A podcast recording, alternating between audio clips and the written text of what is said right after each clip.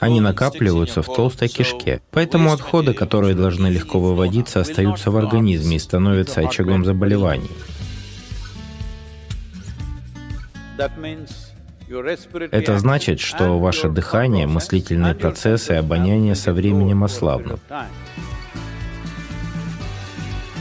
Это совершенно точно приведет к вялости.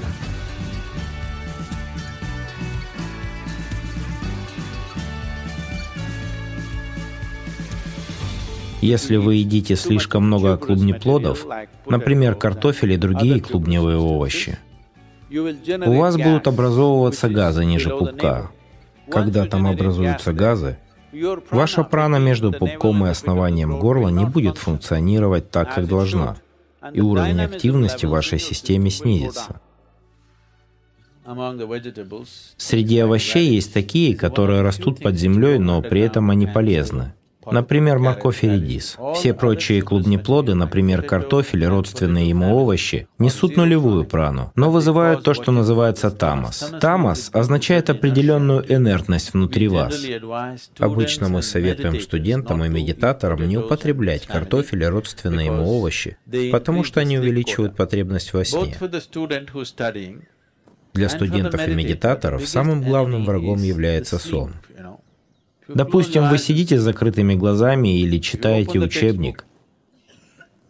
Учебник хорошо усыпляет, не так ли?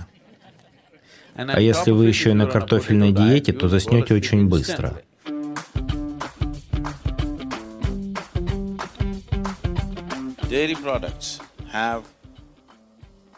Молочные продукты содержат определенные ферменты, которые используются для производства некоторых текстильных клеев.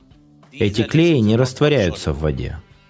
Если вы употребляете много молочных продуктов, они накапливаются в толстой кишке. Поэтому отходы, которые должны легко выводиться, остаются в организме. Бодрость тела и живость ума будут снижаться из-за употребления молочных продуктов. По крайней мере, тем, кто с юга Индии, даже в школе говорили, что если они съедят творожный рис, то их будет клонить в сон. Если у кого-нибудь сонный вид, то на юге Индии обычно говорят.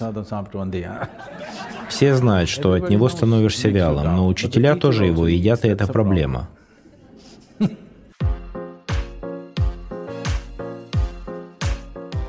It is an established fact medically Медициной доказано, что если съесть сырое мясо, то ему потребуется от 70 до 72 часов, чтобы пройти через организм. Приготовленное мясо пройдет через организм за 50-54 часа. Приготовленная вегетарианская пища проходит организм за 24-30 часов. Сырые овощи проделывают этот путь за 12-15 часов. Съеденные фрукты покинут ваш организм через полтора-три часа. Почему это занимает так много времени? Потому что длина пищеварительного тракта человека составляет от 7 до 11 метров.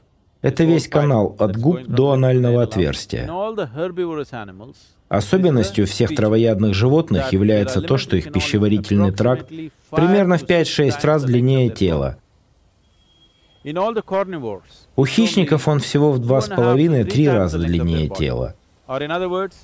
Или другими словами, у всех плотоядных очень короткий кишечник. У всех травоядных длинный кишечник.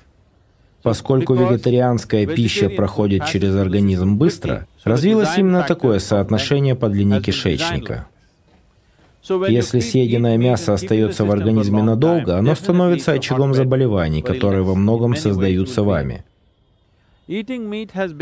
Употребление мяса стало частью нашей мировой культуры, потому что в прошлом для многих общин основным вопросом было выживание.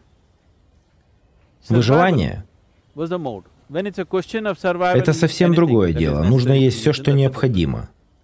Когда выживание отходит на второй план, у вас появляется выбор. Теперь вы выбираете, какое тело вам хочется иметь, какие навыки вы хотите развить и подходите к питанию соответственно. Речь не о запрете мяса. Речь о том, чтобы питаться более осознанно. Это выбор питания. В йогической традиции, если вы что-то приготовили, Вы должны съесть это максимум в течение полутора часов. Некоторые блюда допустимо хранить 4 часа, но после этого вы их не трогаете. Неважно, насколько это вкусно и аппетитно. Вы к ним не притрагивайтесь, иначе в системе образуются газы. Не только ощутимые газы в желудке. Вы разовьете в организме такие ваю, которые будут работать против вашей праны-ваю. Это значит, что дыхание, мыслительные процессы и обоняние со временем ослабнут.